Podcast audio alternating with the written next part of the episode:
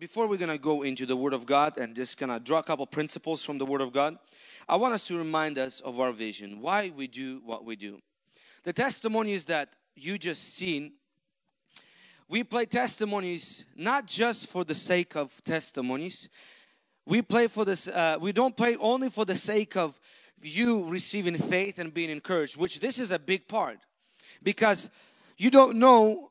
You know, Lewis's favorite line is that you don't know what you ask for unless you know what's available, right? You don't know to ask for healing if you don't know if it's available. Unless you see that God can heal from all kinds of sicknesses and all kinds of diseases, that God can come through in any kind of situation, that God can save any kind of a person, you will not have faith and perseverance and hope to believe for your case or for the case of your relatives, friends, or people that you're praying for. So testimonies that we play, they have a twofold kind of a twofold meaning or reason why we do it. First is that so your faith can be built. So when you encounter hardship in your life, when you encounter troubles in your life, you have faith to believe that God has done it for that person, God has done it for that person and that person and that person. He can do it for me. I'm no different. And second reason why we play such a testimonies is so that we could have a clear vision and clear sight of where we're going and how we're going to get there. So that we can see clearly what the vision of our church and what we're going for. We are not just going for just to have a regular church service. Just to do from 10 to 12, 10 to whatever, and do our check mark and just leave. We are striving, we are believing, we are going for greater things.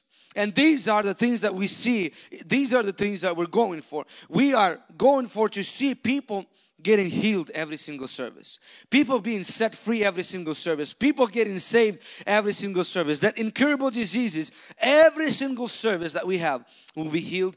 People will be set free from all kinds of nightmares, all kinds of difficulties in their life. And people will receive breakthrough and will live in the blessings of God that He has for us.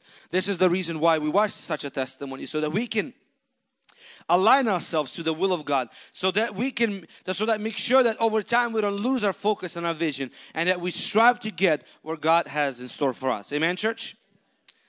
The vision of our church, immediate vision of our church, is to see 1,000 people in our church. Is to see that on Sundays we have three, four, five different flows that our services will start on at 9, 11, at 1, and then an evening service, so that we see many people saved in our church. And I want us to keep that in mind. I want us to keep that vision. I want us to see that we will have, right now as we have 20, 30 home groups, that we will get to the place in a new term that we're going to have 300 home groups. That it's not going to be just one board barely filled, but we're going to have 5 or 6 boards that are going to be filled with leaders, with strong men and women of faith, people that have a vision, people that have a fire, people that have compassion, people that love God and love people. This is our vision, church, and this is where we're going. And this vision requires you. It requires your involvement. It requires your dedication. This vision does not work without you and me. And so, but our long-term vision says we're going to see our church being tens of thousands of people. We're going to have a big, great building. And not only that, going beyond ourselves, this is not going to be just a church, but this is a movement that we're working towards. We will see many, many pastors rise up in this place, leaders rise up in this place, worship leaders rise up in this place, that will go into different cities, different states, even different countries, open the churches and continue on the mission and the call of God that God has, not just for our church, but for all the churches and for the movement that God has in store for our lives. Amen. I want to tell you that this vision requires you. It requires your involvement. It requires your passion, your love for God, and your love for people. You have to understand that this vision is not for the sake of vision. This vision is not for the sake of Good News Church, and because Pastor Vasily and Pastor Vlad came up with such ambitious vision, so we all have to get on board for it. This vision is there because this vision is big and great, and this vision requires all of us because there is a demand for this vision. It's not because we want to achieve fame and glory. That all comes as a response to the call and to the vision. Just like there is a demand for medicine and doctors. This is, it's a given, it's an inevitable demand that you can't just escape. The world has a shortage of medicine and good doctors. So there is a demand today in this world for people like you and me that can rise and answer the call of God to begin to mentor people, begin to witness, begin to share the gospel, begin to pray for people, begin to cast out demons, begin to help people in their life and their situation. You have to understand that everything big starts little.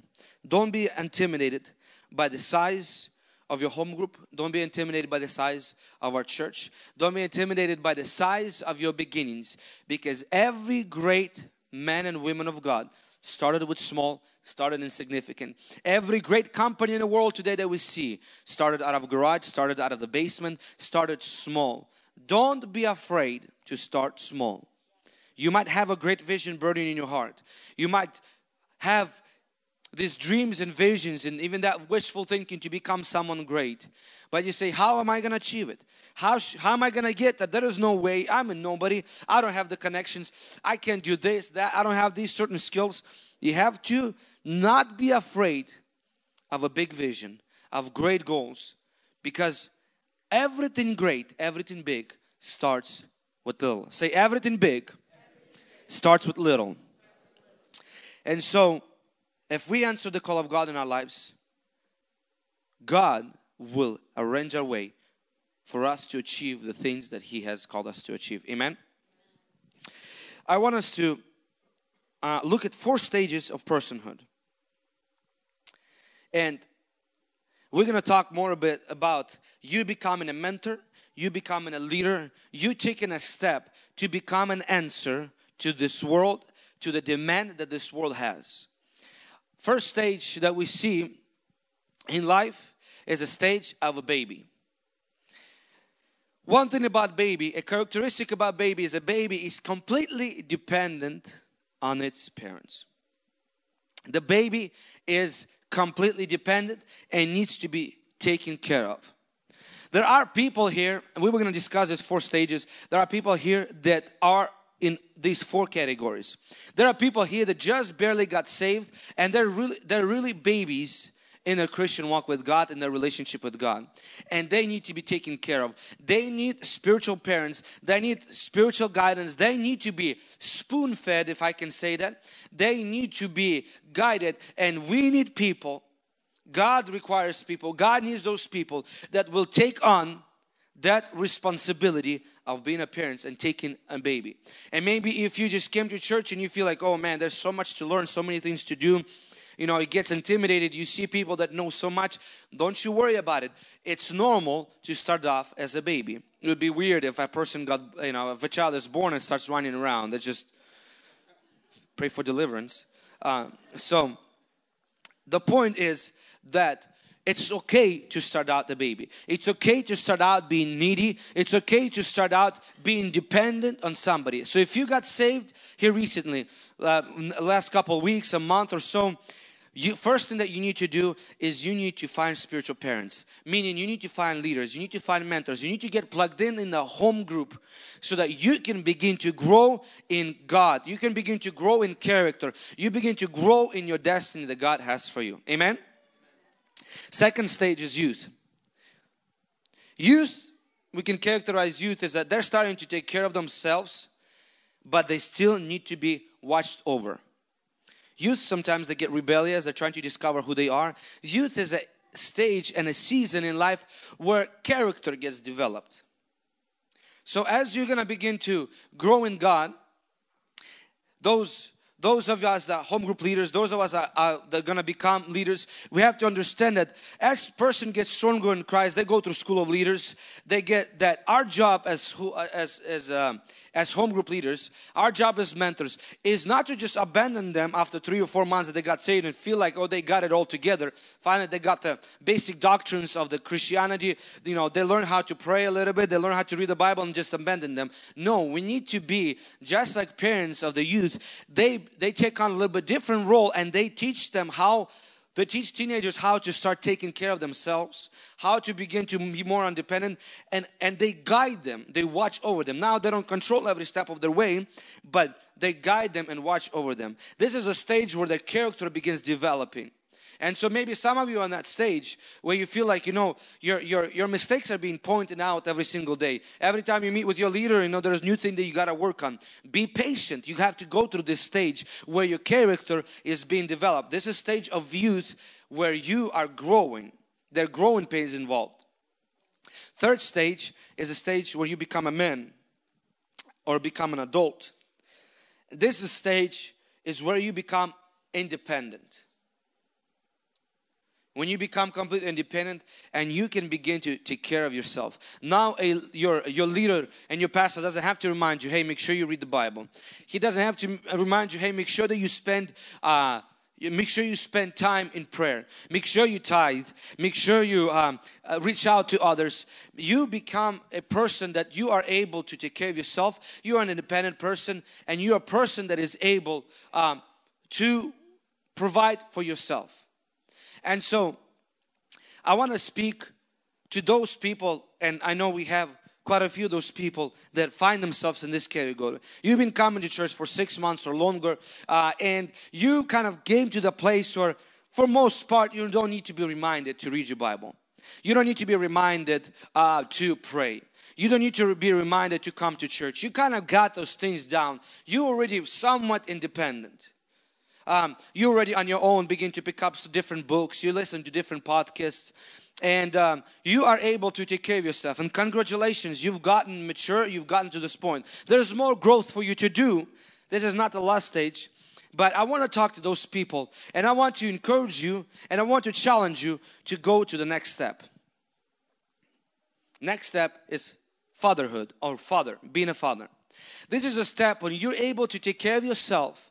And not only that, you're able to take care of others. See, all of us in life, we grow up physically, we go through these stages. And so is physically, so is spiritually and mentally, we also must go through these stages. And sometimes it's sad to see where person physically gets to the stage of fatherhood, but they're still acting like a child. Emotionally, mentally, they haven't grown. They haven't gone through the stage where they matured, when they allowed people to work on their character. They have not even become a man where they can begin to take care of themselves, and but they're already, physically, they're already fathers. And it's devastating. People suffer, family suffers, kids suffer because of these things, because a father plays more video games than the child himself. Okay? That just shows that that a person has not developed, hasn't gone through the stages. And so these qualities don't really necessarily relate to our age, because a person can be in their youth, in their teenagers, but they can already be mentoring somebody. They already can be helping somebody to get stronger with God, to challenge them. So these don't necessarily relate to their age. They relate to emotional, mental, and spiritual development. And so those of us that have been in a church, coming to church, or you've been Christian for some time, and maybe you came from another church, and you know, you feel like this is your home, this is a place where you can be plugged in, be involved. I challenge you, and I encourage you, and I implore you, is that let's begin to move from stage to stage. Let's begin to come from a stage of youth into an adulthood, into manhood. Let's begin to, if you're on that stage, let's not stop there. Let's go further. Let's begin to help people to get to the place where they're at, where you're at. You know, a lot of the biggest excuse people have, those that have been coming to church for some time, for 6 months or a little bit longer, and they already got a little bit established in their walk with God. The biggest excuse people have is, well, I don't know as much as Pastor Vlad, as Pastor Vasily. I don't know as much as these leaders. I don't have answers to everything. I don't feel like I'm qualified. The thing is that you don't have to be qualified. And what is qualification really? We're constantly growing. All you need to do is to help people to get to the level at least where you're at. If God sets you free from drugs, Help other people. Share your testimony. Help them to get to the place. Help them to guide them in the direction where God can use you to help them to be set free from drugs. God set you free from certain addictions, from low self-esteem. God healed you. God helps you to abandon your bad friends and bad company. And now your life is progressing, going and moving forward. Help others to do that. And as you help others to do that, God will put people on your way. God will challenge you. God will give you grace to grow up and to move on to the next stage in life. A lot of times people come to me, and sometimes people, especially those that have been in church for some time, they come and say, well, I feel like I'm stuck. I feel like I can't pray. I feel like I can't read the Bible. There's no motivation. I can't move forward and just feel like I'm just stuck in my relationship with God. Usually, the answer is, and I begin to point out to them, is that you stop serving. You stop helping others to grow in Jesus. You lost the passion to help others to grow up and begin to get to the place where you're at. And I challenge them to begin to serve once again, to begin to find people that they can pour their life into.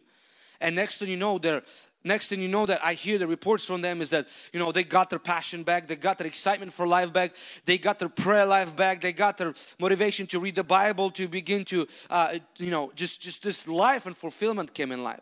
It's because when we get stuck at the youth level, or we get stuck in a place where we just became mature, it's all about us. We will quickly begin to stagnate and regress. We're going to get to go backwards. But if we're going to go further, if we're going to go into the fatherhood stage, when we begin to pour our lives out, we will receive a deep satisfaction and God will help us in our lives. Amen. The references for scriptures, I'm just going to put up on the screen and you guys can take a look at them at home. It's John 17 from 6 to 19. You don't have those? Okay. So if you can write it down, John 17 from verses 6 to 19 and 1 Samuel 1, 21 through 22. So first scripture is a prayer of Jesus. It's right before Jesus is going to be crucified and leave this earth. Jesus is praying for his disciples and Jesus is saying to the Father that I have kept all of them that you've gave me, that I have done everything that I can. I revealed you to them. I've given what you've given me, I gave it to them. I know all of us here that we want to be like Jesus. We want to mimic Jesus. We want to be more like Jesus. This is the goal of Christianity, really. This is the goal of us Christians, is to be more like Jesus. And here we see Jesus is about to leave this earth and he's praying to the Father. He said, Father, I'm giving them back to you what you've given me. He's saying that I've given that word that you've given me, I'm giving it to them. That I said everything that you told me to do, I told them to do. Everything that you've given me, I'm giving them. I'm wondering today that most of us are ready and we're able, we have things that God has given us.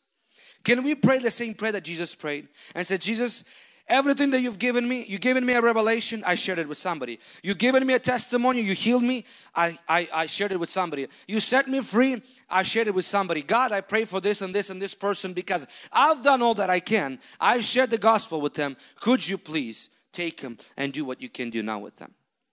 This is the goal of us as a Christian. Every single day to be able to come to God, say, God, yesterday, I've done all that I can. I've talked to this person. I've talked to that person. I discipled this person. I consolidated these people in my home group. Could you now please do what I can't do? Could you please now touch them? Could you please lead them? Could you please change their lives? We must do what we have to do. You have to understand that discipleship and mentorship is not up to Jesus. It's up to us. Jesus said, therefore, go and make disciples of all nations. He didn't say that, go and I'll make the disciples and you take care of them. No, it's an opposite. You go make the disciples and then like Jesus says, God, I've done everything you can. Here are there for your service. Our job as Christians is to raise other people up, to become a mentor, become a leader. Raise people up and then present them to Jesus. Say, Jesus, I've done everything you can. Now please use them for your service. And then we see Jesus leaves. Disciples, they kind of backslide a bit, but they kind of find their way back, and now we are where we are at because Jesus poured into the 12, and now Christianity is the largest religion in the world. Don't underestimate small beginnings. Every person that you come in contact impact their life. Somebody said that when you come in contact with a person, leave them better than you found them.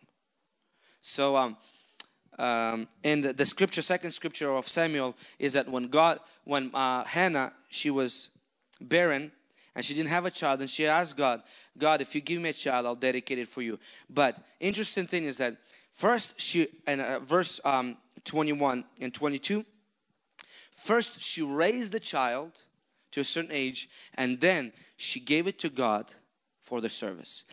When new believers come to church, when new people get saved, it's our responsibility to nurse them, to raise them up, to make them disciples, and then so that they can be of service to God. It's our responsibility. Say, it's my responsibility. Say, it's my responsibility to raise a disciple for Jesus. Now, four reasons why we should take on a role of mentorship, why we should be a leader, why we should have a home group, and why we should impact and pour our lives into people. First reason.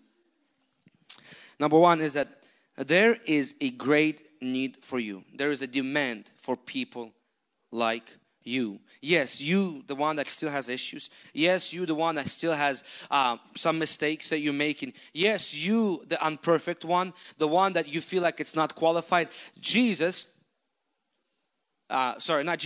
world and Jesus has a need of you. Matthew 9:37 says, the harvest is plentiful, but the workers are few. It's not that there's not enough people to be saved. It's not that there is not enough people to be impacted. Jesus said it's ready.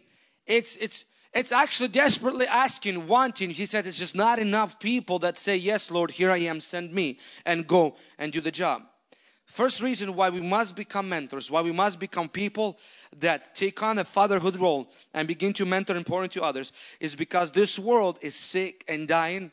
This world is corrupt. There is sin abounds in this world. There is pain and suffering, and you have the answer. It's like a doctor that's sitting on HIV vaccine or on cancer vaccine and never distributing and dying with it, knowing that he has the answer to such a big epidemic and problem in the world. Well, let me tell you, cancer and HIV and all other incurable diseases have nothing on the problem that people face on the inside with their heart and their emotional issues and their eternity at stake. No doctor, physical doctor, can fix a soul and can't fix somebody's eternity. But you and me carry the answer for eternity. We can impact somebody's lives for eternity. It will depend, some lives of people will depend on us, whether they're going to be for eternity with God or eternity condemned without God. It's our responsibility. It's my job and it's your job. And God is looking for people like you and me to answer the call. Reason number two is that we owe it to God. Apostle Paul says in Romans chapter 1 from verse 14 and 16, he says that I am in debt to preach the gospel to Gentiles and to Jews. Why, Paul? Why do you say that you're in debt? It's because he realized that God saved him, that without God he was nobody, and that God by his mercy reached out and changed his life. And he says, how can I not do the same thing and return the favor what God did for me? Think about it. Somebody went out of their way to reach you. Somebody went out of their way to pray for you. Somebody went out of their way to invite you to church. Somebody went out of their way to bless you, to speak a good word for you. It's your responsibility to return that favor. It's your responsibility. God saved you by his grace. You owe it to God and you owe it to people. You're in debt to preach the gospel. Number three, life is too short and eternity is way too long. Bible says in Matthew 6:19 and 20, do not store up the treasures on this earth, because this treasure thieves can rob it, Moth can eat it. Anything can happen with it. But store up treasures in heaven, which nobody can steal from you. You have to understand, regardless, it's all good. It's all good that we are striving and reaching to achieve best things in life. To live in a great house, big house, expensive house, to have a nice car, to have great things in life. It's all good and God wants to help us with it. It's all good to have really nice things, to dress really nicely, to have prestige in life, to have influence and have great influence in life. It's all of these things are great, and God desires us to have those things. He wants us to be on top and not the bottom. He wants us to be the head and not the tail. He wants us to lend to the nations, not just, hey, here's $20, give it to me later. Lend to the nations and to never borrow. It's God's desires for us to be in the top. But you have to understand, we have to keep the main thing is the main thing. We have to keep the perspective. We have to understand that this life is way too short, and this life is not even a dot on a scale, on a line, compares to eternity. We have to understand is that when they bury us 6 feet under, we can't take our family with us. We can't take our kids with us. We can't take our cars, our homes. We can't take our possessions. We can't take nothing with us. Only the things that we've done for Christ and the things that we've done for people that will count at the end. When we stand at the white throne of God and we begin to receive our rewards, what is God gonna say to us? Is He gonna say, you're selfish and you concentrated and you focused, you were crying about these pitiful small things that don't even matter, and you wasted your eternity, and so many people could have been touched by you, so many people could have been saved because of you. So many people could have been impacted. So many widows could have been comforted and helped. So many orphans could have been fed and dressed if only you would have kept your focus on the main things. Life is too short, friends. Whatever we do in life, whatever we try to achieve in life, we're all going to leave it behind. And we must focus on the main things. And our point number four, it protects our life and attracts blessings to God, blessings of God. In Psalm 41, 1 and 2 says this, God blesses those who are kind to the poor and helpless. He helps them out in their own troubles. He protects them and keeps them alive. He publicly honors them and destroys the powers of their enemy. A lot of people want to quote this promise for their life. And oh, God's going to help me to defeat my enemies. God's going to honor me. God's going to do all these great things. But you have to understand, a lot of the promises of God are only for those that answer His call.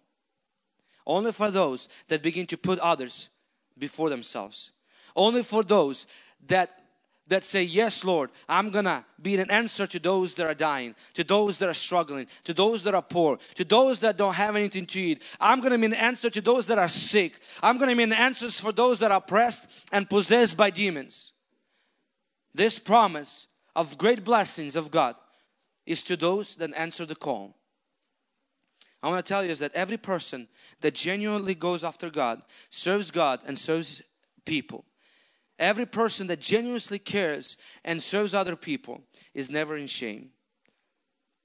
Bible says, I never have seen righteous forsaken and his children begging for bread. There is provision in the call of God.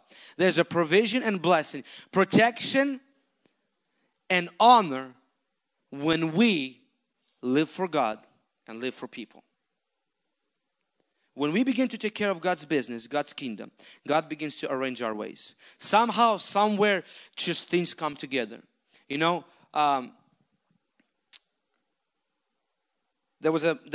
one man in the village. He was just a simple man.